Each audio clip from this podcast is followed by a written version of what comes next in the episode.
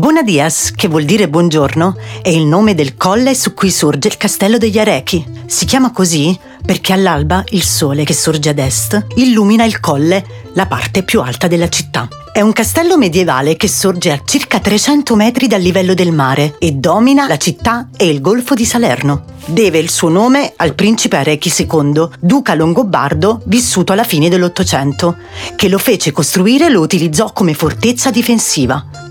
Per questa ragione il castello è ricco di passaggi segreti che lo collegano alle vecchie torri d'avvistamento. Come in tutti i castelli, anche qui si narrano leggende e storie legate ai fantasmi. Andate pure a scoprire quali. È un luogo ricco di atmosfera e proprio qui è stata ambientata La Ricciarda, la tragedia di Ugo Foscolo.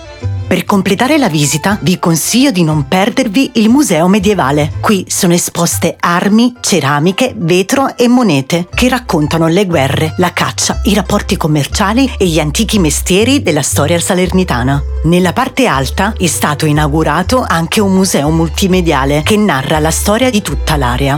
In estate si alternano numerose manifestazioni come concerti rock, degustazioni di birra e cibo tradizionale.